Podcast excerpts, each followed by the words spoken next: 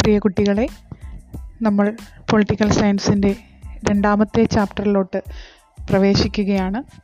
ഒന്നാമത്തെ ചാപ്റ്റർ നമ്മൾ 2 ക്ലാസ്സുകളിലായിട്ട് കേട്ടതാണ്. ഒന്നാമത്തെ ചാപ്റ്ററിൽ നേഷൻ ബിൽഡിംഗ് അല്ലെങ്കിൽ രാഷ്ട്രനിർമ്മാണം സ്വതന്ത്ര ഭാരതം അഭിമുഖീകരിച്ച ഒന്നാമത്തെ വെല്ലുവിളിയായിരുന്നു രാഷ്ട്രനിർമ്മാണം അല്ലെങ്കിൽ നേഷൻ ബിൽഡിംഗ് എന്ന് പറയുന്നത്. അതിനെപ്പറ്റി നമ്മൾ ഒന്നാമത്തെ ചാപ്റ്ററിൽ ഡീറ്റെയിൽ ആയിട്ട് നമ്മൾ ചർച്ച ചെയ്തു. ഇനി രണ്ടാമത്തെ ചാപ്റ്ററിൽ എസ്റ്റാബ്ലിഷ്മെൻറ്റ് ഓഫ് ഡെമോക്രാറ്റിക് ഗവൺമെൻറ് അല്ലെങ്കിൽ ജനാധിപത്യ സ്ഥാപനം എന്നുള്ള ടോപ്പിക്കാണ് നമ്മൾ കൈകാര്യം ചെയ്യാനായിട്ട് പോകുന്നത്. സ്വതന്ത്ര ഭാരതം അഭിമുഖീകരിച്ച രണ്ടാമത്തെ വെല്ലുവിളിയാണ്. നമുക്കറിയാവുന്നതാണ് 3 വെല്ലുവിളികളാണ് ഉണ്ടായിരുന്നത്. ഒന്നാമത്തെ വെല്ലുവിളി എന്ന് പറയുന്നത് ടു ബിൽഡ് ദ നേഷൻ അല്ലെങ്കിൽ രാഷ്ട്രനിർമ്മാണം എന്ന് പറയുന്നതാണ്. രണ്ടാമത്തെ വെല്ലുവിളി to establish a democratic government അല്ലെങ്കിൽ ജനാധിപത്യ സ്ഥാപനം എന്ന് പറയുന്നതാണ് രണ്ടാമത്തെ വെല്ലുവിളി. അപ്പോൾ എങ്ങനെയാണ് സ്വതന്ത്ര ഇന്ത്യയിൽ ഈ ജനാധിപത്യ സ്ഥാപനം അല്ലെങ്കിൽ ജനാധിപത്യപരമായ മാർഗങ്ങൾ ഇന്ത്യയിൽ സ്ഥാപിതമായത്? അന്നുവരെയും ഇന്ത്യക്ക് പരിചയം ഇല്ലാതിരുന്ന ഒരു സംഭവമാണ് ജനാധിപത്യ സംവിധാനങ്ങൾ അല്ലെങ്കിൽ ജനാധിപത്യ സ്ഥാപനങ്ങളുടെ രൂപീകരണമെന്ന് പറയുന്നത്. അപ്പോൾ സ്വതന്ത്ര ഇന്ത്യയിൽ ഈ ജനാധിപത്യ സ്ഥാപനം എങ്ങനെയായിരുന്നു എന്നാണ് നമ്മൾ രണ്ടാമത്തെ ചാപ്റ്ററിൽ കാണുന്നത്. രണ്ടാമത്തെ ചാപ്റ്ററിൽ നമുക്ക് പ്രധാനമായിട്ടും കാണാനായിട്ടുള്ളത് ഫസ്റ്റ് ജനറൽ ഇലക്ഷൻ, ഇന്ത്യയിലെ ആദ്യത്തെ പൊതു തെരഞ്ഞെടുപ്പ് എങ്ങനെയായിരുന്നു. പിന്നെ ആദ്യത്തെ തെരഞ്ഞെടുപ്പുകളിൽ, വ്യക്തമായിട്ട് പറഞ്ഞാൽ ആദ്യത്തെ 3 തെരഞ്ഞെടുപ്പുകളിൽ കോൺഗ്രസ് പാർട്ടിക്ക് വളരെ ശക്തമായിട്ടുള്ള ഒരു മേധാവിത്വം ഉണ്ടായിരുന്നു. ആ മേധാവിത്വത്തിന് കോൺഗ്രസ് പാർട്ടിയെ സഹായിച്ച ഘടകങ്ങൾ എന്തൊക്കെയാണ്? പിന്നെ Congress as social and ideological coalition, Congress party ഒരു സാമൂഹികവും പ്രത്യയശാസ്ത്രപരവുമായ കൂട്ടായ്മ എന്ന നിലയിൽ എന്താണ് അർത്ഥമാക്കുന്നത്? പിന്നെ നമുക്ക് രണ്ടാമത്തെ ചാപ്റ്ററിൽ കാണാനായിട്ടുള്ളത് കോൺഗ്രസ് പാർട്ടിയെ കൂടാതെ ഇന്ത്യയിൽ അന്നുണ്ടായിരുന്ന പ്രധാനപ്പെട്ട പ്രതിപക്ഷ പാർട്ടികൾ ഏതൊക്കെയാണ്. 4 പ്രതിപക്ഷ പാർട്ടികളെയാണ് നമുക്ക് കാണാനായിട്ടുള്ളത്. സോഷ്യലിസ്റ്റ് പാർട്ടിയുണ്ട്, കമ്മ്യൂണിസ്റ്റ് പാർട്ടി ഓഫ് ഇന്ത്യയുണ്ട്, പിന്നെ ഭാരതീയ ജനസംഘമുണ്ട്, സ്വതന്ത്ര പാർട്ടിയുണ്ട്. ഇങ്ങനെ 4 പ്രധാനപ്പെട്ട പ്രതിപക്ഷ പാർട്ടികളെയാണ് നമുക്ക് കാണാനായിട്ടുള്ളത്. അപ്പോൾ നമ്മൾ രണ്ടാമത്തെ ചാപ്റ്ററിൻ്റെ ഹെഡിങ് എന്ന് പറയുന്നത് ഇറ ഓഫ് വൺ പാർട്ടി ഡോമിനൻസ് അല്ലെങ്കിൽ ഏകകക്ഷി മേധാവിത്വത്തിൻ്റെ കാലഘട്ടം എന്ന് പറയുന്നതാണ്. അപ്പോൾ നമുക്ക് ഈ രണ്ടാമത്തെ ചാപ്റ്ററിലോട്ട് പോകാം. രണ്ടാമത്തെ ചാപ്റ്ററിൽ നമ്മൾ ആദ്യം കാണുന്നത് ഇന്ത്യയിലെ ഫസ്റ്റ് ജനറൽ ഇലക്ഷനെ പറ്റിയാണ്. Most of the leaders of third world countries did not show much interest in establishing democratic governments in their states. They believed that democratic system was not suitable for their country. They gave first priority to national unity rather than democracy. They argued that democracy would create divisions and conflicts among the people. So it was a hindrance to national unity. Therefore, many of the countries that gained freedom from colonial rule adopted non-democratic rule. Some states adopted a nominal democratic system under the leadership of a single leader. Some others adopted either one-party government or military government. All these non-democratic governments started with the promise that democracy would be established soon in the country. But once in power, it was very difficult to oust them. India also faced a similar situation after independence. Still, the national leaders decided to adopt the difficult path of democracy. The decision of the leaders to select the democratic system was fulfilled by the Indian Constitution. The Constitution of India was formally adopted by the Constituent Assembly on 26 November 1949. It came into effect on 26 January 1950. At that time, the country was governed by an interim government. So, it had to be replaced by a democratically elected government. Rules regarding the conduct of elections were laid down in the Constitution. It was necessary to install a machinery to conduct elections in the most democratic manner. The Election Commission of India was set up in January 1950. Sukumar Sen was appointed as the first Election Commissioner of India. അപ്പോൾ നമ്മൾ പറഞ്ഞു വരുന്നത് ഇന്ത്യയിലെ രാഷ്ട്രനിർമ്മാണ പ്രക്രിയ പൂർത്തിയായി കഴിഞ്ഞപ്പോഴേക്കും ജനാധിപത്യ സ്ഥാപനം എന്നുള്ള രണ്ടാമത്തെ വെല്ലുവിളി ഇന്ത്യയിൽ ഉണ്ടായി. ആ ജനാധിപത്യ സ്ഥാപനം എന്നുള്ള വെല്ലുവിളി എങ്ങനെയാണ് ഇന്ത്യയിൽ നടപ്പാക്കിയത് എന്നുള്ളതാണ്. അപ്പോൾ ഇതിൻ്റെ തുടക്കത്തിൽ നമ്മൾ കാണുന്നത് രണ്ടാം ലോകമഹായുദ്ധത്തിന് ശേഷം ഒട്ടുമിക്ക കോളനി രാജ്യങ്ങളും, ഇന്ത്യ അടക്കമുള്ള ഒട്ടുമിക്ക കോളനി രാജ്യങ്ങളും സ്വതന്ത്രമാക്കപ്പെട്ടു. അപ്പോൾ ഈ സ്വതന്ത്രമാക്കപ്പെട്ട കോളനി രാജ്യങ്ങളിൽ പല രാജ്യങ്ങളും ജനാധിപത്യത്തിന് വേണ്ട പ്രാധാന്യം നൽകിയില്ല. അവർ ഒന്നെങ്കിൽ ഒരു പട്ടാള ഭരണത്തിലോട്ടോ അല്ലെങ്കിൽ ഒരു സിംഗിൾ പാർട്ടി, ഏക പാർട്ടി മാത്രം ഭരണം നടത്തുന്ന ഒരു ഭരണ സമ്പ്രദായത്തിലോട്ടോ ഒക്കെ രാജ്യങ്ങൾ മാറുകയാണ് ഉണ്ടായത്. ആ രാജ്യങ്ങളിലെ എല്ലാം നേതാക്കന്മാർ പറഞ്ഞത്, ഇപ്പോഴും നമ്മൾ ജനാധിപത്യത്തിൻ്റെ പിറകെ പോയി കഴിഞ്ഞാൽ, അല്ലെങ്കിൽ നമ്മുടെ രാജ്യത്ത് ജനാധിപത്യം നടപ്പിലാക്കി കഴിഞ്ഞാൽ രാജ്യത്തിൻ്റെ വികസനത്തെ അത് സാരമായിട്ട് ബാധിക്കും. അപ്പോൾ വികസനം നേടിയിട്ട് പതിയെ രാജ്യത്ത് ജനാധിപത്യം കൊണ്ടുവരാമെന്നായിരുന്നു ആ രാജ്യങ്ങളിലെ എല്ലാം ലീഡേഴ്സ് പറഞ്ഞത്. പക്ഷേ ഇന്ത്യയിൽ ഇന്ത്യ ഗവൺമെൻറ് വളരെ ഒരു ധൈര്യപൂർവമായിട്ടുള്ള ഒരു സമീപനമാണ് ഈ ജനാധിപത്യ സ്ഥാപനത്തിലോട്ട് ഇന്ത്യയെ നയിക്കുന്നതിൽ ഗവൺമെൻറ് സ്വീകരിച്ചത്. അതിനു വേണ്ടിയിട്ട് ഇന്ത്യ ഗവൺമെൻറ് ഇന്ത്യയിൽ ആദ്യത്തെ നമ്മൾ കണ്ടതാണ് ഇടക്കാല ഗവൺമെൻറ് ആണ്. ഇന്ത്യക്ക് സ്വാതന്ത്ര്യം ലഭിച്ചതിന് ശേഷം ഒരു ഇടക്കാല ഗവൺമെൻറ്, ഇൻറ്റീരിയം ഗവൺമെൻറ് ആണ് ഇന്ത്യയിൽ ഭരണം നടത്തിക്കൊണ്ടിരുന്നതെന്ന് നമ്മൾ കണ്ടതാണ്. അപ്പോൾ ആ ഇടക്കാല ഗവൺമെൻറ് ഇന്ത്യയിൽ ഒരു പൊതു തിരഞ്ഞെടുപ്പ് നടത്താനായിട്ട് തീരുമാനിക്കുകയാണ്. അപ്പോൾ ആ തിരഞ്ഞെടുപ്പ് നടത്തണമെങ്കിൽ ഒരു തിരഞ്ഞെടുപ്പ് മെഷീനറി അല്ലെങ്കിൽ ഒരു തിരഞ്ഞെടുപ്പ് സംവിധാനം വേണം. അതിനു വേണ്ടിയിട്ട് ഒരു ഇലക്ഷൻ കമ്മീഷനെ ഇടക്കാല ഗവൺമെൻറ് അപ്പോയിൻ്റ് ചെയ്യുകയാണ് ഉണ്ടായത്. അപ്പോൾ ഈ ഇലക്ഷനെ സംബന്ധിച്ചിട്ടുള്ള കാര്യങ്ങളെല്ലാം എവിടെ എഴുതി വെച്ചിട്ടുണ്ട്? ഇന്ത്യൻ ഭരണഘടനയിൽ വളരെ വിശദമായിട്ട് എഴുതി വെച്ചിട്ടുണ്ട്. നമുക്കറിയാം ഇന്ത്യൻ ഭരണഘടന അംഗീകരിച്ചത് എന്നാണ്?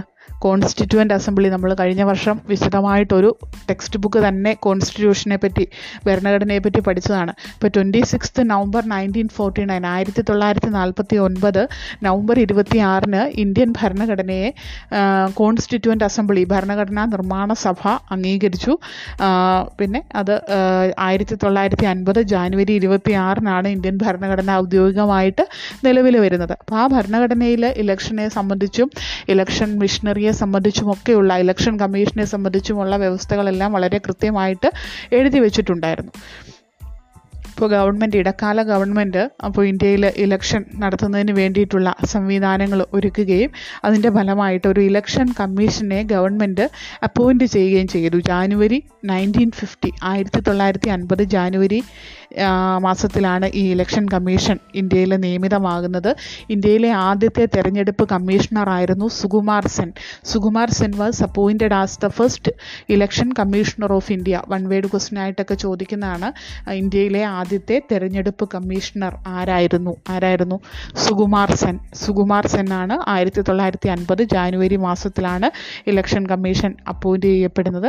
അപ്പോൾ ആ സുകുമാർ സെൻ ആണ് ഇന്ത്യയിലെ ആദ്യത്തെ തെരഞ്ഞെടുപ്പ് commissioner.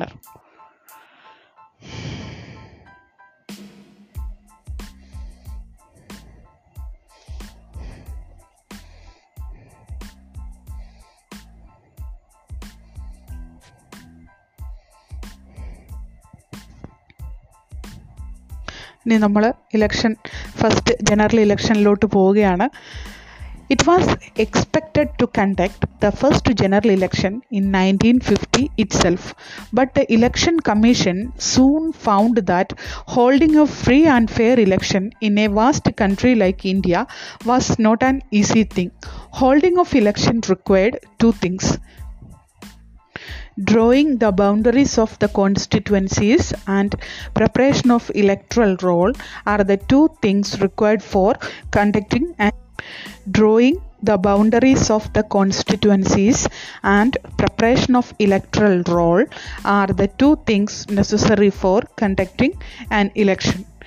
lot of time was required to complete these works.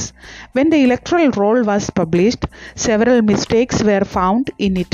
The names of about 40 lakh women were not included in the list. Without mentioning their names, they were simply listed as the wife of dash or the daughter of, or the Election Commission did not approve this. The Commission ordered to revise the electoral roll, making necessary changes. Election Commission രൂപീകരിക്കപ്പെട്ടു. Sukumar Sen election commission first election കമ്മീഷണറായിട്ട് 1950 നിയമിതരായി. അപ്പോൾ election കമ്മീഷൻ്റെ ധാരണ എന്ന് പറയുന്നത് 1950 തന്നെ election നടത്താമെന്നുള്ളതായിരുന്നു. പക്ഷേ ഇന്ത്യയിലെ സ്ഥിതി ഒക്കെ മനസ്സിലാക്കി കഴിഞ്ഞപ്പോഴേക്കും തെരഞ്ഞെടുപ്പ് കമ്മീഷന് മനസ്സിലായി ഇന്ത്യയിൽ ഒരു തെരഞ്ഞെടുപ്പ് നടത്തുക, ഈ വിശാലമായിട്ടുള്ള ഒരു രാജ്യത്ത് തെരഞ്ഞെടുപ്പ് നടത്തുക എന്ന് പറയുന്നത് വളരെ ഈസി ആയിട്ടുള്ള ഒരു കാര്യമല്ല. അപ്പോൾ ഒരു തെരഞ്ഞെടുപ്പ് നടക്കണമെങ്കിൽ പ്രധാനമായിട്ടും രണ്ട് ഘടകങ്ങൾ ഉണ്ടായിരിക്കണം. അതിൽ ഒന്നാമത്തെന്ന് പറഞ്ഞാൽ drawing the boundaries of constituencies, നിയോജക മണ്ഡലങ്ങളുടെ അതിർത്തി നിർണ്ണയിക്കണം. രണ്ടാമതായിട്ട് പ്രിപ്പറേഷൻ ഓഫ് ഇലക്ട്രൽ റോൾ അല്ലെങ്കിൽ വോട്ടർ പട്ടിക തയ്യാറാക്കണം. അപ്പോൾ ഈ രണ്ട് കാര്യങ്ങൾ ഇലക്ഷൻ കമ്മീഷൻ്റെ മുൻപിലുണ്ടായിരുന്നു. അപ്പോൾ അതുവരെയും ഇന്ത്യയിൽ ഒരു ഇലക്ഷൻ ജനാധിപത്യപരമായ രീതിയിൽ ഒരു ഇലക്ഷൻ നടന്നിട്ടില്ല.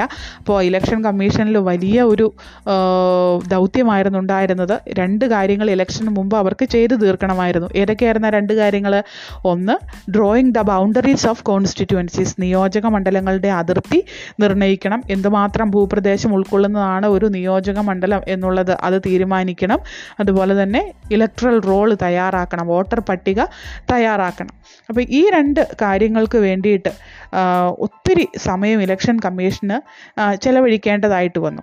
അപ്പോൾ ഇലക്ട്രൽ റോൾ തയ്യാറാക്കി കഴിഞ്ഞപ്പോഴേക്കും several mistakes were found in it, ഒത്തിരി തെറ്റുകൾ ഈ വോട്ടർ പട്ടികയിൽ കടന്നുകൂടി. അപ്പോൾ വോട്ടർ പട്ടിക തയ്യാറാക്കി കഴിഞ്ഞ് വന്നപ്പോഴേക്കും 40 ലക്ഷത്തോളം സ്ത്രീകളുടെ പേര് ഈ വോട്ടർ പട്ടികയിൽ ഇല്ലായിരുന്നു. ഇനി പേര് ഉണ്ടായിരുന്ന സ്ത്രീകളുടെ പേര് എങ്ങനെയായിരുന്നു? അവരുടെ പേര് ആയിരുന്നില്ല, മറിച്ച് അതിന് പകരം ഇന്നയാളുടെ ഭാര്യ അല്ലെങ്കിൽ ഇന്നയാളുടെ മകള് എന്നുള്ള രീതിയിലായിരുന്നു. അപ്പോൾ ഒരിക്കലും സ്ത്രീകളുടെ പേര് വോട്ടർ പട്ടികയിൽ, പലരുടെയും 40 ലക്ഷത്തോളം സ്ത്രീകളുടെ പേര് വോട്ടർ പട്ടികയിൽ നിന്ന് വിട്ടുപോയി. ഇനി പേരുണ്ടായിരുന്ന സ്ത്രീകൾ അവരുടെ പേരല്ലായിരുന്നു, ഇന്നയാളുടെ ഭാര്യ അല്ലെങ്കിൽ ഇന്നയാളുടെ മകള് എന്നുള്ള രീതിയിലായിരുന്നു വോട്ടർ പട്ടികയിൽ പേര് വന്നത്. Election commission did not approve this. Election commission ഈ വോട്ടർ പട്ടിക അംഗീകരിച്ചില്ല. The commission ordered to revise the election roll. അപ്പോൾ ഇലക്ട്രൽ റോൾ റിവൈസ് ചെയ്യാൻ, വീണ്ടും ഒന്നുകൂടി റിവൈസ് ചെയ്ത് കൊണ്ടുവരാനായിട്ട് മേക്കിംഗ് നെസസറി ചേഞ്ചസ് ഉൾപ്പെടുത്തിക്കൊണ്ട്, അത്യാവശ്യമായിട്ടുള്ള മാറ്റങ്ങൾ ഉൾപ്പെടുത്തി ഒന്നുകൂടി റിവൈസ് ചെയ്യാനായിട്ടുള്ള ഓർഡർ ഇലക്ഷൻ കമ്മീഷൻ നൽകുകയാണ് ഉണ്ടായത്. The preparation to conduct first general election was really a Herculean task.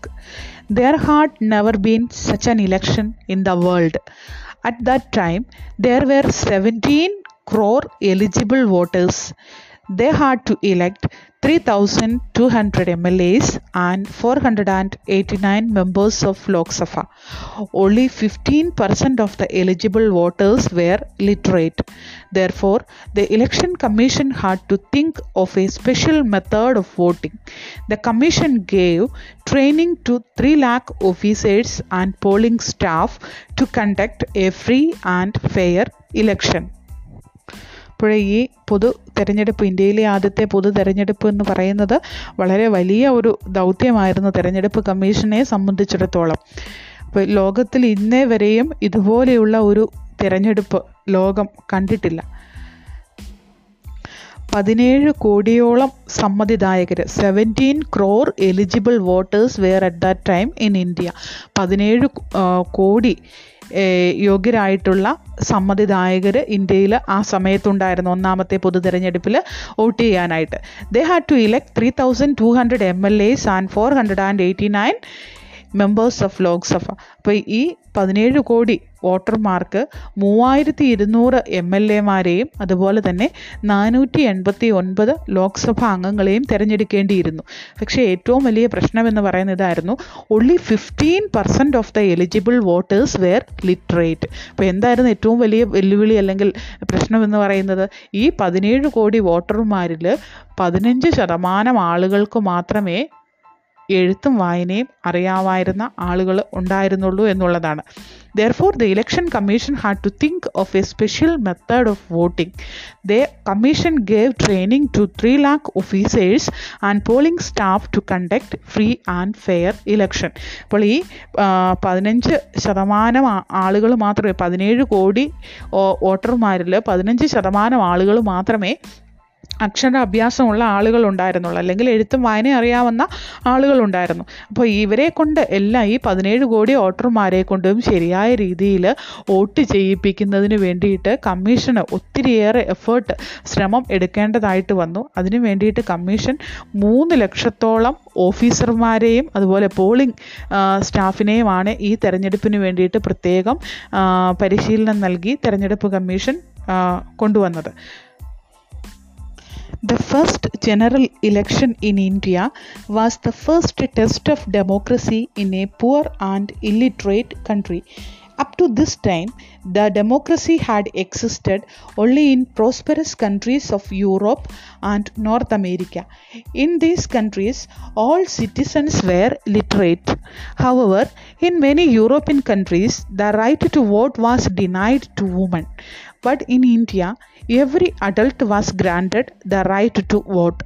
Both the size of the country and nature of the electorate made the election unusual. In such an atmosphere, general election in India was really a bold and risky experiment. Even the media looked at this election with a critical eye, calling it the biggest gamble in history. ഇന്ത്യയിലെ ആദ്യത്തെ പൊതു തെരഞ്ഞെടുപ്പ് എന്ന് പറയുന്നത് വലിയ ഒരു പരീക്ഷണമായിരുന്നു. ഇന്ത്യയെ പോലെയുള്ള ഒരു ദരിദ്രവും അതുപോലെ തന്നെ ഇല്ലിറ്ററേറ്റ്, അക്ഷരാഭ്യാസമില്ലാത്ത ആളുകളുടെ ഇടയിലും നടത്തിയ, ജനാധിപത്യത്തിന് വേണ്ടിയിട്ട് നടത്തിയ ഒരു വലിയ പരീക്ഷണമായിരുന്നു ഇന്ത്യയിലെ ആദ്യത്തെ പൊതു തെരഞ്ഞെടുപ്പ് എന്ന് പറയുന്നത്. അപ്പോൾ ഈ കാലഘട്ടത്തിൽ ജനാധിപത്യം നിലനിന്നിരുന്നത് യൂറോപ്പിലെയും അതുപോലെ നോർത്ത് അമേരിക്കയിലെയും സമ്പന്നമായിട്ടുള്ള രാജ്യങ്ങളിലായിരുന്നു. അപ്പോൾ ഈ രാജ്യങ്ങൾ സമ്പന്നമായിരുന്നു, അതിനൊപ്പം തന്നെ ഇവിടുത്തെ ആളുകൾ, ഭൂരിപക്ഷം ആളുകളും ലിറ്ററേറ്റ് ആയിട്ടുള്ള, അഭ്യസ്ത വിദ്യരായിട്ടുള്ള ആളുകളായിരുന്നു.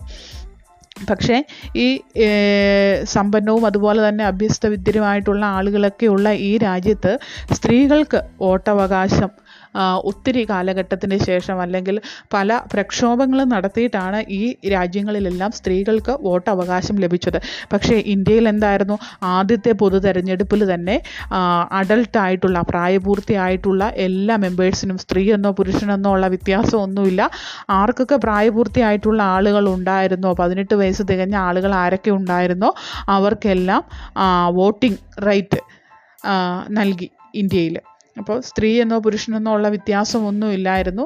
അപ്പോൾ നമ്മൾ നേരത്തെ പഠിച്ചിരുന്നതാണ് ഇന്ത്യയിൽ അന്നത്തെ വോട്ടവകാശത്തിൻ്റെ പ്രായമെന്ന് പറയുന്ന ആദ്യം 21 വയസ്സായിരുന്നു, പിന്നീട് 21-ൽ നിന്ന് 18 ആക്കി കുറച്ചതാണ്. അപ്പോൾ പ്രായപൂർത്തിയായ ആളുകൾക്ക് വോട്ട് ചെയ്യുന്നതിനുള്ള അവകാശം സ്ത്രീയാണെങ്കിലും പുരുഷനാണെങ്കിലും ഇന്ത്യയിൽ ഉണ്ടായിരുന്നു.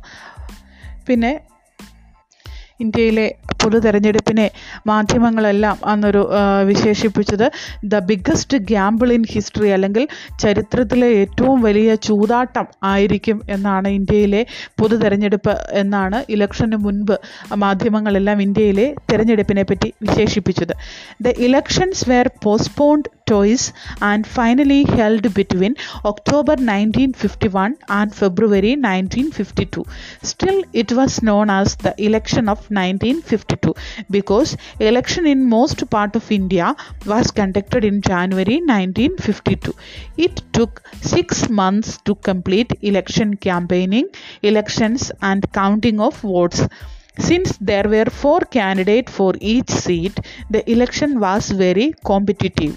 More than half of the eligible voters exercised their voting right. This participation of voters also was encouraging. അവസാനം ഏവരും നോക്കിയിരുന്ന ഇന്ത്യയിലെ തെരഞ്ഞെടുപ്പ് നടക്കുകയാണ്. 2 തവണ തെരഞ്ഞെടുപ്പ് മാറ്റിവെക്കേണ്ടതായിട്ട് വന്നു. എന്നാൽ അവസാനം ഒക്ടോബർ 1951 ഒക്ടോബറിനും അതുപോലെ 52 ഫെബ്രുവരിക്കും ഇടയിലായിട്ട് ഇന്ത്യയിലെ തെരഞ്ഞെടുപ്പ് ആദ്യത്തെ പൊതു തെരഞ്ഞെടുപ്പ് നടക്കുകയാണ് ഉണ്ടായത്. 1951 തെരഞ്ഞെടുപ്പ് പല പ്രദേശങ്ങളിലും തുടങ്ങിയെങ്കിലും അത് കംപ്ലീറ്റ് ചെയ്തത് 1952. അതുകൊണ്ട് it was known as the election of 1952. 1952 പൊതു തെരഞ്ഞെടുപ്പ് എന്നാണ് അറിയപ്പെടുന്നത്. അപ്പോൾ ഇന്ത്യയിലെ ആദ്യത്തെ പൊതു തെരഞ്ഞെടുപ്പ് 1952 നടന്നത്, അല്ലെങ്കിൽ 1952 തെരഞ്ഞെടുപ്പ് എന്നാണ് പറയുന്നത്. 1951 തെരഞ്ഞെടുപ്പ് പ്രക്രിയ തുടങ്ങിയെങ്കിലും എല്ലാ പ്രദേശങ്ങളിലും എല്ലാ സംസ്ഥാനങ്ങളിലും തെരഞ്ഞെടുപ്പ് പൂർത്തിയായപ്പോഴേക്കും 1952 ആയിരുന്നു. 1952 ഫെബ്രുവരിയിലാണ് തെരഞ്ഞെടുപ്പ് പൂർത്തിയാകുന്നത്. അപ്പോൾ നമുക്ക് നോക്കിയാൽ കാണാനായിട്ട് സാധിക്കും 6 മാസം അല്ലെങ്കിൽ 6 മാസം എടുത്തു ഈ തെരഞ്ഞെടുപ്പ് പൂർത്തിയാക്കാൻ വേണ്ടിയിട്ട്. ഇലക്ഷൻ പ്രചരണവും ഇലക്ഷനും വോട്ടെണ്ണലും ഒക്കെ കൂടിയായിട്ട് 6 മാസം എടുത്തു. Since there were 4 candidates for each seat, അതുപോലെ ഓരോ സീറ്റിലോട്ടും മത്സരിക്കാനായിട്ട് ചുരുങ്ങിയത് 4 സ്ഥാനാർത്ഥികളുണ്ടായിരുന്നു. The election was very competitive. അതുപോലെ 1952 ഇലക്ഷൻ ഓരോ സീറ്റിലോട്ടും ചുരുങ്ങിയത് 4 സ്ഥാനാർത്ഥികൾ വീതം മത്സരിക്കാനുണ്ടായിരുന്നു. അതുകൊണ്ട് തന്നെ ഇലക്ഷൻ വളരെ കോമ്പറ്റിറ്റീവ്, വളരെ മത്സരം നിറഞ്ഞതായിരുന്നു. More than half of the eligible voters exercised their voting right. അതുപോലെ പകുതിയോളം ആളുകൾ ഇന്ത്യയിലെ സമ്മതിദായകരിൽ പകുതിയോളം ആളുകൾ അവരുടെ വോട്ടവകാശം ഈ 1952 പൊതു തെരഞ്ഞെടുപ്പിൽ വിനിയോഗിച്ചു. When the result were declared, even the losers admitted that election was totally free and fair. The success of the first democratic experiment in India proved that the views of the critics were wrong. Everyone accepted it as a fair election. അവസാനം ഇലക്ഷൻ്റെ result വന്നപ്പോൾ തെരഞ്ഞെടുപ്പിൽ പരാജയപ്പെട്ടവർ പോലും losers admitted that election was totally free and fair. Election വളരെ free and fair ആയിരുന്നു, സ്വതന്ത്രവും നിഷ്പക്ഷവുമായിട്ടുള്ളതായിരുന്നു ഇന്ത്യയിലെ തെരഞ്ഞെടുപ്പെന്ന് ആ ഇലക്ഷനിൽ പരാജയപ്പെട്ടവർ പോലും സമ്മതിക്കുകയുണ്ടായി. അതുപോലെ ഇന്ത്യയിലെ ആദ്യത്തെ പൊതു തെരഞ്ഞെടുപ്പിൻ്റെ വിജയം നമ്മൾ ആദ്യം കണ്ടു. മാധ്യമങ്ങളെല്ലാം തെരഞ്ഞെടുപ്പിന് മുൻപ് ഈ പൊതു തെരഞ്ഞെടുപ്പിനെ വിശേഷിപ്പിച്ചത് എങ്ങനെയായിരുന്നു? The biggest gamble in history എന്നാണ് വിശേഷിപ്പിച്ചത്. ചരിത്രത്തിലെ ഏറ്റവും വലിയ ചൂതാട്ടം എന്നാണ് വിശേഷിപ്പിച്ചത്. അപ്പോൾ അവരെല്ലാം അവരുടെ അഭിപ്രായം അവസാനം ഇലക്ഷൻ കഴിഞ്ഞപ്പോൾ തിരുത്തുകയുണ്ടായി. Even the observers outside India were also impressed by this election.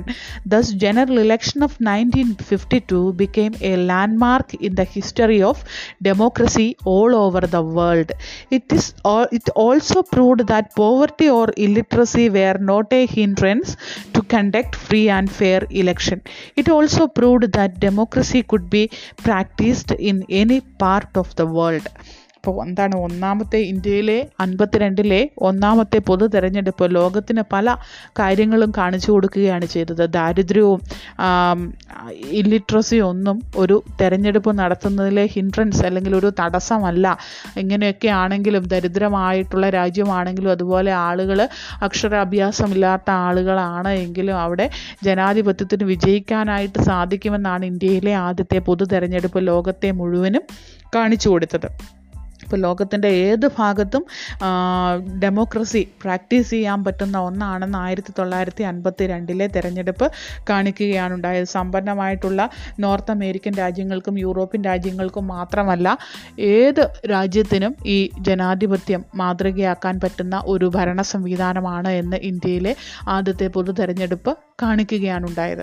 ഇനി നിങ്ങൾക്ക് പരീക്ഷയ്ക്ക് ചിലപ്പോൾ ഇങ്ങനെ ഒരു ക്വസ്റ്റ്യൻ ചോദിച്ച് കാണാറുണ്ട്, ഇന്ത്യയിലെ ഒന്നാമത്തെ പൊതു തെരഞ്ഞെടുപ്പ് എന്ന് പറയുന്നത് ഒരു ബോൾഡ് ആൻഡ് റിസ്കി എക്സ്പെരിമെൻ്റ് ആയിരുന്നു എന്ന് നിങ്ങൾ വിശ്വസിക്കുന്നുണ്ടോ?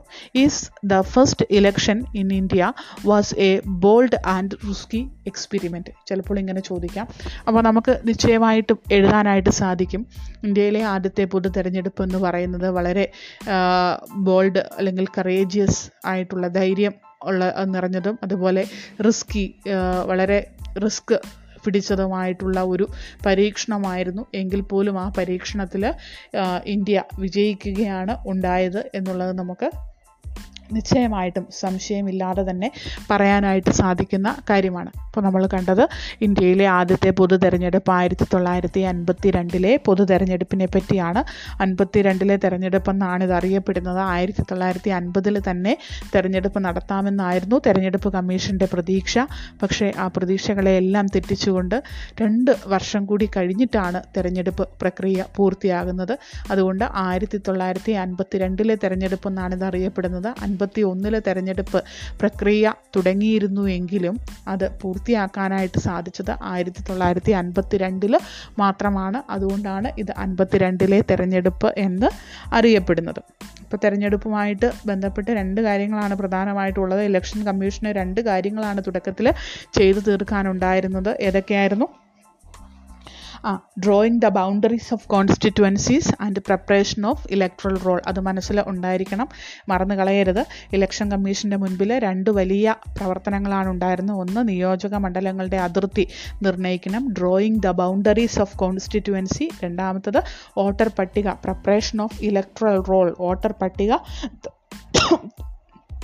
തയ്യാറാക്കണം. അപ്പോൾ ഈ 2 കാര്യങ്ങളാണ് ഇലക്ഷൻ കമ്മീഷൻ്റെ മുൻപിൽ വലിയ ഒരു ടാസ്ക്കായിട്ട് ഉണ്ടായിരുന്നത്. Our next topic is Congress dominance in the first 3 elections. The Congress party dominated Indian politics between 1952 to 1977. During this period, Congress was the ruling party at the center and in most of the state. The period of Congress dominance is called the period of one-party dominance. There were several reasons for this Congress dominance. Mostly, there were 5 reasons. നമ്മുടെ അടുത്ത topic, second topic, Congress dominance in first 3 general election. ആദ്യത്തെ 3 പൊതു തെരഞ്ഞെടുപ്പുകളിൽ കോൺഗ്രസ് പാർട്ടിക്ക് വളരെ വ്യക്തമായിട്ടുള്ള ഭൂരിപക്ഷം ഉണ്ടായിരുന്നു. 1952 മുതൽ 77 വരെ നടന്ന തെരഞ്ഞെടുപ്പുകളിൽ കോൺഗ്രസ് പാർട്ടിക്ക് വളരെ വ്യക്തമായിട്ടുള്ള ഭൂരിപക്ഷം ഉണ്ടായിരുന്നു. അപ്പോൾ ഈ കാലഘട്ടം the period of one party dominance, ഏകകക്ഷി മേധാവിത്വത്തിൻ്റെ കാലഘട്ടം എന്നുകൂടി അറിയപ്പെടുന്നുണ്ട്. അപ്പോൾ കേന്ദ്രത്തിലും അതുപോലെ ഒട്ടുമിക്ക സംസ്ഥാനങ്ങളിലും ഈ കാലഘട്ടത്തിൽ 1952നും 1977നും ഇടയ്ക്ക് കോൺഗ്രസ് പാർട്ടി തന്നെയായിരുന്നു ഭരണം നടത്തിക്കൊണ്ടിരുന്നത്. അപ്പോൾ ഏകകക്ഷി മേധാവിത്വത്തിൻ്റെ ഒരു കാലഘട്ടം എന്നുകൂടി ഈ പീരീഡ് അറിയപ്പെടുന്നുണ്ട്. 5 പ്രധാനപ്പെട്ട ഘടകങ്ങളാണ് കോൺഗ്രസ് പാർട്ടിയെ തുടക്കകാലങ്ങളിലെല്ലാം മേധാവിത്വം, തെരഞ്ഞെടുപ്പുകളിൽ മേധാവിത്വം വഹിക്കാൻ കോൺഗ്രസ് പാർട്ടിയെ സഹായിച്ചത്. അപ്പോൾ നമുക്ക് ആ ഘടകങ്ങൾ എന്തെല്ലാമാണെന്ന് നോക്കാം. The most important factor leading to Congress victory was the legacy of freedom struggle. The Congress fielded the leaders who were in the forefront of freedom struggle as its candidate in the election. It helped the party to win most of the seats. അപ്പോൾ ശ്രദ്ധിക്കണം, കോൺഗ്രസ് പാർട്ടിയെ ഈ തെരഞ്ഞെടുപ്പുകളിൽ വിജയം നേടാനായിട്ട് അല്ലെങ്കിൽ ആദ്യത്തെ 3 തെരഞ്ഞെടുപ്പുകളിൽ വലിയ മേധാവിത്വം തെരഞ്ഞെടുപ്പിൽ നേടാനായിട്ട് കോൺഗ്രസ് പാർട്ടിയെ സഹായിച്ചത് 5 ഘടകങ്ങളാണ്. അതിൽ ഒന്നാമത്തെ ഘടകമാണ് most important factor leading to Congress victory was the legacy of freedom struggle. Freedom struggle അല്ലെങ്കിൽ സ്വാതന്ത്ര്യ സമരവുമായിട്ട് ബന്ധപ്പെട്ടതാണ്. The Congress fielded the leaders who were in the forefront of freedom struggle as its candidate in the election. ഇപ്പോൾ തെരഞ്ഞെടുപ്പുകളിൽ Congress party അവരുടെ സ്ഥാനാർത്ഥികളായിട്ട് നിർത്തിയത് ആരെയായിരുന്നു? Freedom സ്ട്രഗിളിലെ സ്വാതന്ത്ര്യ സമരത്തിൻ്റെ നേതാക്കന്മാരെ, മുന്നിൽ നിന്ന് നയിച്ച, സ്വാതന്ത്ര്യ സമരത്തെ നയിച്ച നേതാക്കന്മാരെയാണ് തെരഞ്ഞെടുപ്പുകളിലെല്ലാം കോൺഗ്രസ് പാർട്ടി അവരുടെ കാൻഡിഡേറ്റ് ആയിട്ട് മത്സരിക്കാൻ നിർത്തിയത്. It helped the party to win most of the seat. അപ്പോൾ ഇത് പാർട്ടിയെ വളരെ സഹായിച്ചു എല്ലാ സീറ്റുകളിലും തന്നെയും വിജയിക്കാനായിട്ട്. ജനങ്ങളുടെ വലിയ ഒരു സമ്മതം ഈ നേതാക്കന്മാർക്ക് നേടിയെടുക്കാനായിട്ട് സാധിച്ചു. അപ്പോൾ first point, you should remember the first point, most important factor leading to Congress victory was the legacy of freedom struggle. Congress fielded the leaders who were in the forefront of freedom struggle as its candidate in the election. It helped the party to win most of the seats. ഓർത്തിരിക്കണം, ആദ്യത്തെ പൊതു തെരഞ്ഞെടുപ്പിൽ, ആദ്യത്തെ 3 പൊതു തെരഞ്ഞെടുപ്പുകളിൽ കോൺഗ്രസ് പാർട്ടിക്ക് വലിയ വോട്ടുകൾ കിട്ടാനിടയാക്കിയ കാരണങ്ങൾ എന്തൊക്കെയാണ്? അതിൽ ഒന്നാമത്തെ പോയിന്റ് സ്വാതന്ത്ര്യ സമരവുമായിട്ട് ബന്ധപ്പെട്ടതാണ്. ഇപ്പോൾ എന്താണ് legacy of freedom struggle, most important factor leading to Congress victory in the first 3 election is related with the legacy of freedom struggle. Congress fielded the leaders who were in the forefront of freedom struggle as its candidate in the election. It helped the party to win most of the seat. ഇപ്പോൾ Congress party സ്വാതന്ത്ര്യ സമരത്തിൽ മുന്നണി പോരാളികളായിരുന്ന, അല്ലെങ്കിൽ മുൻപിൽ നിന്ന്, സ്വാതന്ത്ര്യ സമരത്തിന് മുൻപിൽ നിന്ന് നയിച്ചിരുന്ന നേതാക്കന്മാരെയാണ് പിന്നീട് വന്ന തെരഞ്ഞെടുപ്പുകളിൽ കോൺഗ്രസ് പാർട്ടി അവരുടെ അവരുടെ സ്ഥാനാർത്ഥികളായിട്ട് തിരഞ്ഞെടുത്തത്, തെരഞ്ഞെടുപ്പിലെ സ്ഥാനാർത്ഥികളായിട്ട് തിരഞ്ഞെടുത്തത്. അപ്പോൾ ഇത് കോൺഗ്രസ് പാർട്ടിയെ വളരെയധികം സഹായിച്ചു. എന്തിന്? തെരഞ്ഞെടുപ്പിൽ ഈ സ്വാതന്ത്ര്യ സമരത്തിൻ്റെ മുന്നണി പോരാളികളായിട്ട് നിന്നിരുന്ന ആളുകളെല്ലാം തന്നെ തെരഞ്ഞെടുപ്പിൽ വിജയിക്കുകയാണ് ഉണ്ടായത്. അപ്പോൾ ഒന്നാമത്തെ പോയിന്റ് നമ്മൾ കണ്ടു, ആദ്യത്തെ 3 തെരഞ്ഞെടുപ്പിൽ കോൺഗ്രസ് പാർട്ടിക്ക് മേധാവിത്വം കിട്ടാൻ ഇടയാക്കിയ 5 കാരണങ്ങളിൽ ഒന്നാമത്തെ കാരണം നമ്മൾ കണ്ടു. ഒന്നാമത്തെ പോയിന്റ് എന്തായിരുന്നു? Congress fielded the leaders who were in the forefront of freedom struggle as its candidate in the election. It helped the party to win most of the seats. Then second point, Congress was a well-organized party. At the time of independence, the party had organizational structure throughout the country. Moreover, it had developed organizational network even at the local level. So, it could start campaigning even before other parties could think about their strategies. അപ്പോൾ എന്താണ് നമ്മൾ രണ്ടാമത്തെ പോയിൻ്റായിട്ട് കാണുന്നത്? എന്താണ്? Congress was a well organised party. വളരെ സംഘടിതമായിട്ടുള്ള ഒരു പാർട്ടിയായിരുന്നു കോൺഗ്രസ് പാർട്ടി എന്ന് പറയുന്നത്. At the time of independence the party had organisational structure throughout the country. രാജ്യത്തുടനീളം ശൃംഖലകളുള്ള ഒരു രാഷ്ട്രീയ പാർട്ടിയായിരുന്നു കോൺഗ്രസ് പാർട്ടി. ഇപ്പോൾ സ്വാതന്ത്ര്യം ലഭിക്കുന്ന സമയത്ത് തന്നെ കോൺഗ്രസ് പാർട്ടിയുടെ വേരുകൾ ഇന്ത്യയിൽ മുഴുവനും കോൺഗ്രസ് പാർട്ടിക്ക് വേരുകളുണ്ടായിരുന്നു. Moreover it had developed organizational network even at the local level. അപ്പോൾ ലോക്കൽ ലെവലിൽ പോലും വളരെയധികം സംഘടിതമായിട്ടുള്ള ഒരു പാർട്ടിയായിരുന്നു, അല്ലെങ്കിൽ ഒത്തിരി സാധാരണക്കാരായിട്ടുള്ള നിരവധി ആളുകളുടെ പിന്തുണ കോൺഗ്രസ് പാർട്ടിക്ക് ഉണ്ടായിരുന്നു. It could start campaigning even before other parties could think about their strategies. അപ്പോൾ കോൺഗ്രസ് പാർട്ടി വളരെ സംഘടിതമായിട്ടുള്ള ഒരു രാഷ്ട്രീയ പാർട്ടിയായിരുന്നു. സ്വാതന്ത്ര്യം ലഭിക്കുന്ന ആ കാലഘട്ടത്തിൽ തന്നെ ഇന്ത്യ മുഴുവനും വേരുകളുള്ള ഒരു രാഷ്ട്രീയ പാർട്ടിയായിരുന്നു കോൺഗ്രസ് പാർട്ടി. മറ്റ് പാർട്ടികൾ ഇലക്ഷൻ തന്ത്രങ്ങൾ മെനയുന്നതിന് മുൻപ് തന്നെ ഈ ഓർഗനൈസേഷണൽ സ്ട്രക്ചർ ഉള്ളതുകൊണ്ട് കോൺഗ്രസ് പാർട്ടിക്ക് ഇലക്ഷൻ പ്രചരണം തുടങ്ങാനായിട്ട് സാധിച്ചിരുന്നു. അപ്പോൾ സെക്കൻഡ് പോയിൻ്റ് ഇതാണ്, പാർട്ടിയുടെ ഓർഗനൈസേഷണൽ സ്ട്രക്ചർ അല്ലെങ്കിൽ ഘടനയുമായിട്ട് ബന്ധപ്പെട്ടതാണ്. വെൽ ഓർഗനൈസ്ഡ് പാർട്ടി ആയിരുന്നു Congress party. Congress was a well organised party. At the time of independence the party had organisational structure throughout the country. സ്വാതന്ത്ര്യം ലഭിക്കുന്ന ആ സമയത്ത് രാജ്യത്തുടനീളം വേരുകളുള്ള ഒരു പാർട്ടിയായിരുന്നു Congress party. Moreover it had developed organisational network even at the local level. അപ്പോൾ വളരെ താഴ്ന്ന ലോക്കൽ ലെവലിൽ പോലും ഓർഗനൈസേഷണൽ നെറ്റ്വർക്ക് ഉണ്ടായിരുന്ന രാഷ്ട്രീയ പാർട്ടിയാണ് കോൺഗ്രസ് പാർട്ടി പാർട്ടി മറ്റ് രാഷ്ട്രീയ പാർട്ടികൾ ഇലക്ഷനെ പറ്റി ചിന്തിച്ച് തുടങ്ങുമ്പോഴേക്കും കോൺഗ്രസ് പാർട്ടിക്ക് ഇലക്ഷൻ പ്രവർത്തനം തുടങ്ങാനായിട്ട് സാധിച്ചിരുന്നു. ഇതും പാർട്ടിയെ വലിയ വിജയം നേടുന്നതിന് സഹായിച്ചിരുന്നു. Third point, most of the opposition parties were formed around independence or after it, so they lacked experience. This factor also helped Congress in getting grand victory in the elections. Third point, most of the opposition parties were formed around independence or after it, so they lacked experience. This factor also helped Congress in getting grand victory in the election.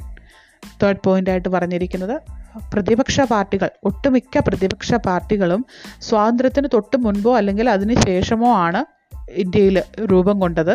അതുകൊണ്ട് തന്നെ അവർക്ക് വേണ്ടത്ര experience, പ്രവർത്തന പരിചയം ഇല്ലായിരുന്നു. അപ്പോൾ ഇതും കോൺഗ്രസ് പാർട്ടിയെ വളരെയധികം സഹായിച്ചു. പിന്നീടുണ്ടായിരുന്ന തെരഞ്ഞെടുപ്പുകളിലെല്ലാം വോട്ടുകൾ അല്ലെങ്കിൽ കൂടുതൽ ഭൂരിപക്ഷം നേടി വിജയിക്കുന്നതിന് കോൺഗ്രസിനെ സഹായിച്ചു എന്നാണ് പറയുന്നത്. മൂന്നാമത്തെ പോയിന്റ് എന്ന് പറയുന്നത് എന്താണ്? Most of the opposition parties were formed around independence or after it. പ്രധാനപ്പെട്ട പ്രതിപക്ഷ പാർട്ടികളെല്ലാം ഒന്നെങ്കിൽ സ്വാതന്ത്ര്യത്തിന് തൊട്ട് മുൻപ്, സ്വാതന്ത്ര്യം കിട്ടുന്നതിന് തൊട്ട് മുൻപോ അല്ലെങ്കിൽ അതിനുശേഷമോ ആണ് രൂപം കൊണ്ടത്. ഇതും കോൺഗ്രസ് പാർട്ടിയെ വളരെ സഹായിച്ചു എന്നാണ് പറയുന്നത്. എങ്ങനെ സഹായിച്ചു? അവർക്ക് വലിയ എക്സ്പീരിയൻസ്, പ്രവർത്തന പരിചയമൊന്നും ഈ പ്രതിപക്ഷ പാർട്ടികൾക്ക് ഉണ്ടായിരുന്നില്ല കോൺഗ്രസിനെ വെച്ച് നോക്കുമ്പോൾ. കോൺഗ്രസ് പാർട്ടി എന്ന് പറയുന്നത് സ്വാതന്ത്ര്യ സമരവുമായിട്ട് ബന്ധപ്പെട്ട രൂപം കൊണ്ടാണ്, നമ്മൾ പണ്ട് പഠിച്ചിട്ടുള്ളതാണ്. കോൺഗ്രസ് പാർട്ടി സ്വാതന്ത്ര്യ സമര കാലഘട്ടത്തിൽ രൂപം കൊണ്ട രാഷ്ട്രീയ പാർട്ടിയാണ്. കോൺഗ്രസ് പാർട്ടി വളരെയധികം അനുഭവ പരിജ്ഞാനമുള്ള നേതാക്കന്മാരും പാർട്ടി പ്രവർത്തകരും എല്ലാം ഉണ്ടായിരുന്ന രാഷ്ട്രീയ പാർട്ടിയാണ് കോൺഗ്രസ്. അപ്പോൾ പ്രധാനപ്പെട്ട പ്രതിപക്ഷ പാർട്ടികൾ ഇന്ത്യയിൽ രൂപം കൊണ്ടത് സ്വാതന്ത്ര്യത്തിന് ശേഷമോ അല്ലെങ്കിൽ അതിന് തൊട്ട് മുൻപോ ഒക്കെയാണ്. അവർക്ക് വലിയ എക്സ്പീരിയൻസ്, കോൺഗ്രസ് പാർട്ടിയായിട്ട് താരതമ്യം ചെയ്ത് നോക്കുമ്പോൾ വലിയ എക്സ്പീരിയൻസ് ഒന്നും ഇല്ലായിരുന്നു. ഇതും കോൺഗ്രസ് പാർട്ടിയെ ആദ്യത്തെ തെരഞ്ഞെടുപ്പുകളിലെല്ലാം വൻ വിജയം നേടുന്നതിന് സഹായിച്ചു എന്നാണ് പറയുന്നത്. The fourth point, the all-inclusive nature of the party was also responsible for its unusual victory. Congress led the national movement by mobilizing all sections of people under a single umbrella. This inclusive nature helped Congress in winning the elections. നാലാമത്തെ പോയിൻ്റായിട്ട് പറയുന്നത് കോൺഗ്രസ് പാർട്ടിയുടെ inclusive നേച്ചറാണ്. എന്താണ് inclusive nature എന്ന് പറഞ്ഞാൽ? എന്താണ്? സമൂഹത്തിലെ എല്ലാ വിഭാഗം ആളുകളെയും ഉൾക്കൊള്ളുന്ന ആ ഒരു നേച്ചർ, അതാണ് ഇൻക്ലൂസീവ് നേച്ചർ എന്ന് പറയുന്നത്. The all inclusive nature of the party was also responsible for its unusual victory. അപ്പോൾ എല്ലാവരെയും ഉൾക്കൊള്ളുന്നതായിട്ടുള്ള ആ ഒരു സ്ഥിതിവിശേഷവും കോൺഗ്രസ് പാർട്ടിയുടെ വിജയത്തിന് സഹായകമായി എന്നാണ് പറയുന്നത്. Congress led the national movement by mobilising all sections of people under a single umbrella. Congress party ദേശീയ പ്രസ്ഥാനത്തെ അല്ലെങ്കിൽ സ്വാതന്ത്ര്യ സമര കാലഘട്ടത്തിൽ ഇന്ത്യയിലെ മുഴുവൻ ആളുകളെയും ഒന്നിച്ച് അണിനിരത്താനായിട്ട് കോൺഗ്രസ് പാർട്ടിക്ക് സാധിച്ചു.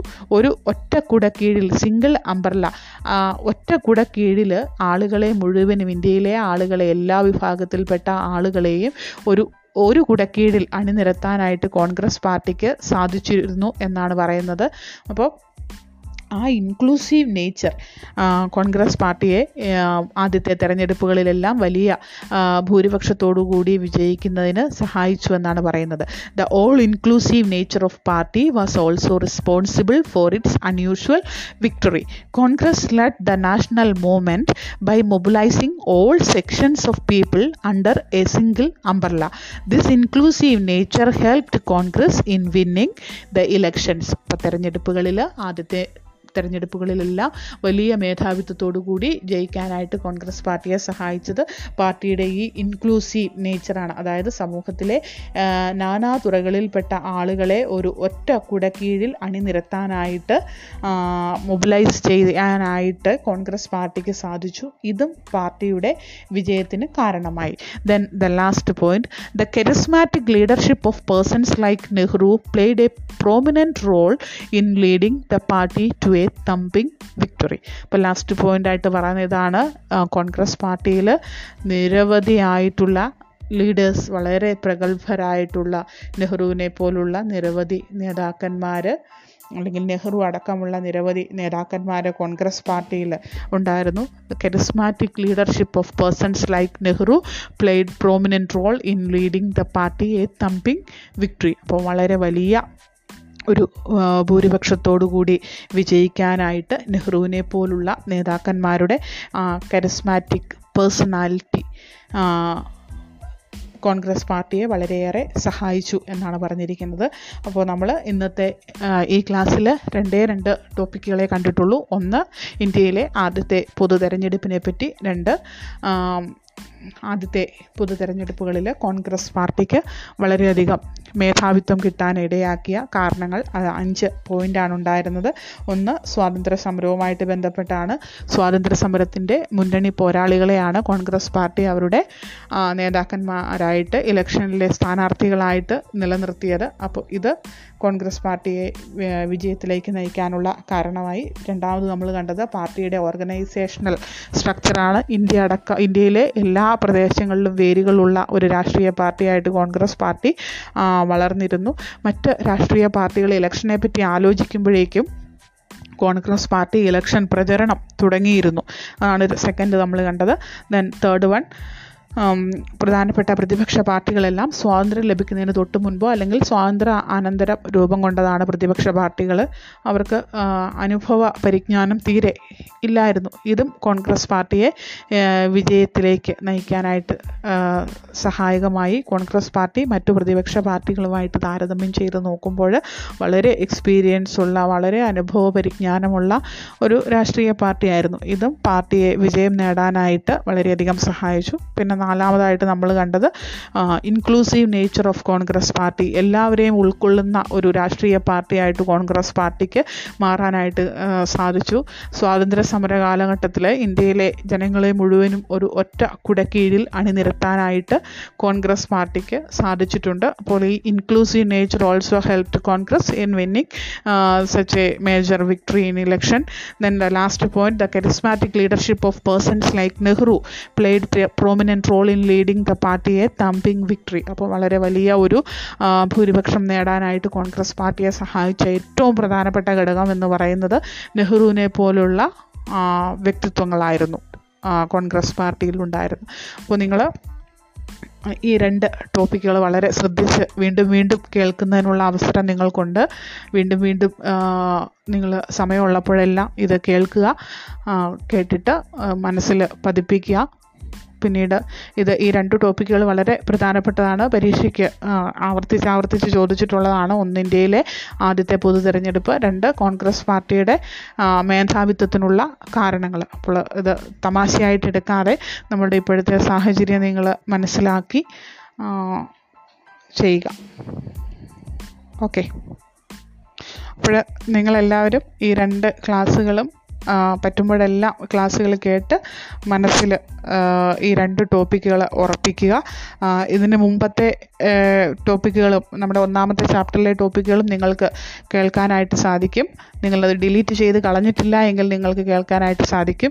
ഇനി ആരെങ്കിലും അത് ഡിലീറ്റ് ചെയ്തിട്ടുണ്ടെങ്കിൽ എനിക്ക് മെസ്സേജ് ചെയ്താൽ മതി, ഞാനത് സെൻഡ് ചെയ്ത് തരാം. അപ്പോൾ നിങ്ങൾ ഈ ഒരു കാര്യത്തിൽ ഒട്ടും വിമുഖത കാണിക്കരുത്. പിന്നെ ഞാൻ ലൈവ് ക്ലാസ് ചെയ്യാത്തതിൻ്റെ ഉദ്ദേശം എന്ന് പറഞ്ഞാൽ കുറച്ച് പേര് വിളിച്ചപ്പോൾ അവർ പറഞ്ഞത് അവർക്ക് ലൈവ് ക്ലാസ് കട്ടായി പോകുന്നുണ്ട്, അപ്പോൾ അവർക്കത് കേൾക്കാൻ പറ്റുന്നില്ല. അപ്പോൾ ടീച്ചർ റെക്കോർഡ് ചെയ്ത് അയക്കുകയാണെങ്കിൽ ഞങ്ങൾക്ക് നെറ്റ് സൗകര്യം ഉള്ളപ്പോൾ കേൾക്കാം എന്നാണ് അവർ പറഞ്ഞത്. അപ്പോൾ അതിൻ്റെ വെളിച്ചത്തിൽ കൂടിയാണ് ഞാനിങ്ങനെ ഈ ഓഡിയോ ക്ലാസ് ചെയ്യുന്നത്.